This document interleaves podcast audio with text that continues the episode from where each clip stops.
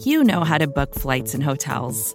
All you're missing is a tool to help you plan that unbelievable travel experience. That's why you need Viator. Book guided tours, excursions, and more in one place. There are over 300,000 travel experiences to choose from, so you can find something for everyone. And Viator offers free cancellation and 24 7 customer support for worry free travel. Download the Viator app now and use code Viator10 for 10% off your first booking in the app. Find travel experiences for you. Do more with Viator.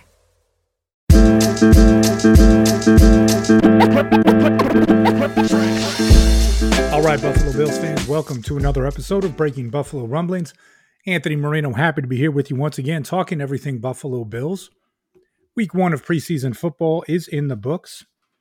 Curious if everybody out there caught the game live, or maybe like me, you ended up going back and watching the replay to catch things. Usually I do try to catch those games live if I can, but on Saturday was my daughter's 12th birthday and great day with the family to say the least. But, you know, the nice thing about preseason football when it comes about is it gets a chance to kind of look into the minds of the coaching staff and see what you know what they look at as the pecking order as it relates to the depth chart. And for the Buffalo Bills, that was certainly the case on Saturday as the team really rested all of their starters in Saturday's game. And, you know, you take a look at that. I, for one, thought that was a good move. Like, good gosh, if you're a Jets fan, you see Zach Wilson go down on a non contact play and you think to yourself, good gosh, what. What if that, you know, was a situation or a player for the Bills or you think for other teams? It it just puts you in that perspective where you're like, gosh, preseason football is meaningless. And I don't know if I need to see any of the starters on the field for this. Now, I certainly understand and appreciate some that will say, listen, this is a, you know, practice is one thing, a scrimmage situation is one thing, live reps in a game is completely different. And guys that talk about that and guys that have played and professional players that maybe do some commentary now and talk about those things. John Fina has talked about it right here on this network. That is not something that goes unnoticed. So, right for me, it's sort of like the risk versus reward side of things. Um, minimizing the risk to say the least. But um, but with that, it'll be interesting to see what the Buffalo Bills do on Saturday for preseason game number two against the Denver Broncos. Now, from my perspective, like I was saying, you get a look inside the depth chart, or at least what the coaches are thinking here. And in a lot of ways, in today's episode, I do want to focus on the wide receiver room because I think when we talk about the team, we talk about some of the difficult cuts that might need to be made. Um, it's certainly a high profile position. There's been enough turnover, right? You think of Cole Beasley no longer being on the club, same with Emmanuel Sanders. So there are these opportunities that are there for guys to increase their playing time, for guys to secure roster spots, and just what that is going to look like for the team. Now, as we go through with this, like I said, you, you talk about some guys um, sitting, right? Kind of being, you know, deemed the starters and not playing in the preseason game on Saturday. Now, certainly no surprise when it came to wide receiver one and wide receiver two, Gabe Davis and Stefon Diggs, did not play this weekend. Again, those put them in pen, right? Those starters for the Buffalo Bills. Uh, not a surprise that those two were out. Now, if you've been following along with training camp, it's also not a surprise that Isaiah McKenzie did not play in the preseason game on Saturday. And I say that because McKenzie has been the number one slot receiver for the Bills since training camp started. And it really seems, for a number of reasons, that he has had a stranglehold on that position. First and foremost, it's been because of his play. And second, because Jamison Crowder started to uh, battle some injuries early on in camp.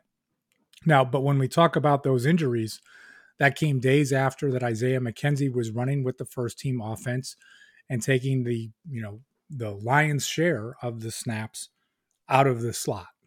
So Isaiah McKenzie, when we look at him, you know, again, the face of the franchise, a fan favorite. You guys know I talk about him all the time on this show. To see him sitting out the preseason game, because again, presumably the starter at slot receiver for the Buffalo Bills Uh, that certainly put a smile on my face when I had seen that on Saturday because, again, I think McKenzie has earned this opportunity, not just with his play in the past, with his work in practice, with his work in training camp, coming from all these reports.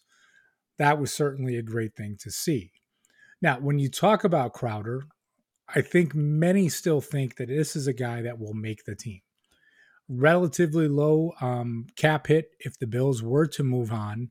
But when you talk about Jamison Crowder, plenty of production in his time in the NFL, has the ability to play in the slot and to play on the outside. Sal Capaccio and Joe DiBiase were talking about the wide receiver position on the extra point show the other day. And Sal said he puts Crowder at about a 75% chance to make the squad. Now, listen, a 25% chance to not make the squad. I mean, that's not a tiny number, right? But when you look at it and say, okay, 75%, Sal, how connected he is with the team and the work that he does uh, on the beat for the squad, you, you just look at things and I'm thinking to myself, okay, Jamison Crowder probably looking at that fourth wide receiver spot. Now we talk about two guys that really stood out in the preseason game one that's not too much of a surprise when it comes to talking about a spot on the roster, and that is rookie Khalil Shakir out of Boise State, the fifth round pick. Rave reviews for his performance on Saturday. A lot of positive review, reviews coming out of training camp for the work that he has done. Five receptions for 92 yards, shorthanded. Again, five out of five receptions when we take a look at this. And here's a guy that you know, you can come into training camp and think to yourself, okay, fifth round draft pick should have that spot really tied up when it comes to making the 53 man roster.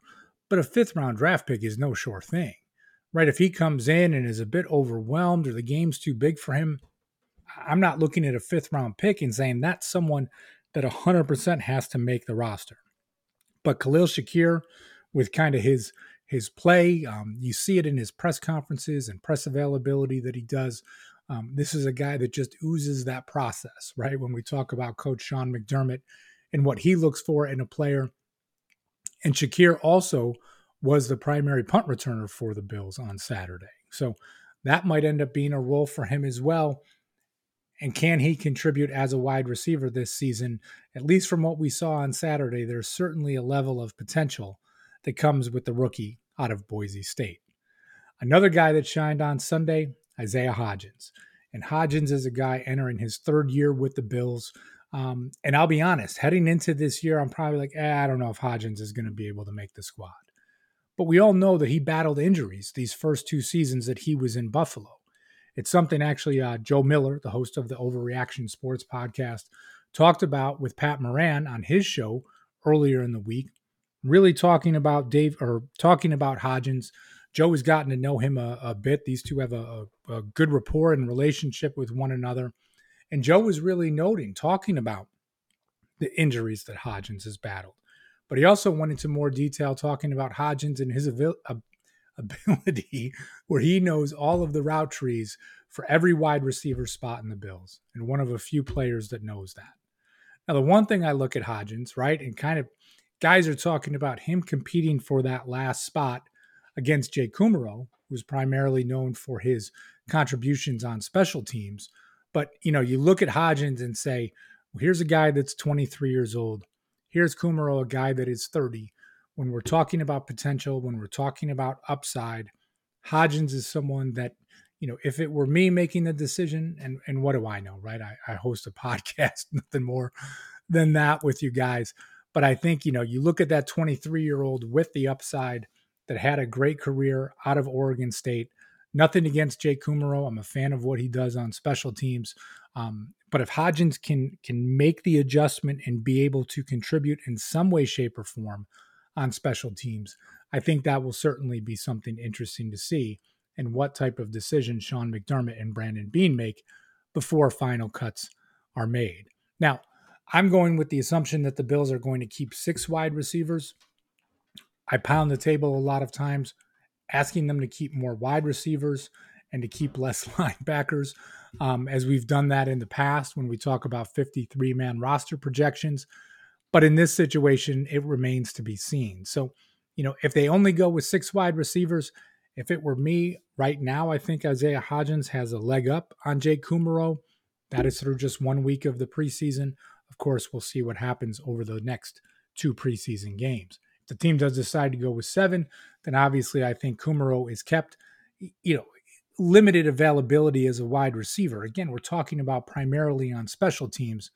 So I don't want to just look past that and just like brush off special teams as something that is not important for this conversation. So again, if it's me, if I'm talking about the guys that make the roster, of course, Stefon Diggs, Gabe Davis, Isaiah McKenzie, Jamison Crowder, Khalil Shakir, Isaiah Hodgins, if they go with seven, Jay Kumerow.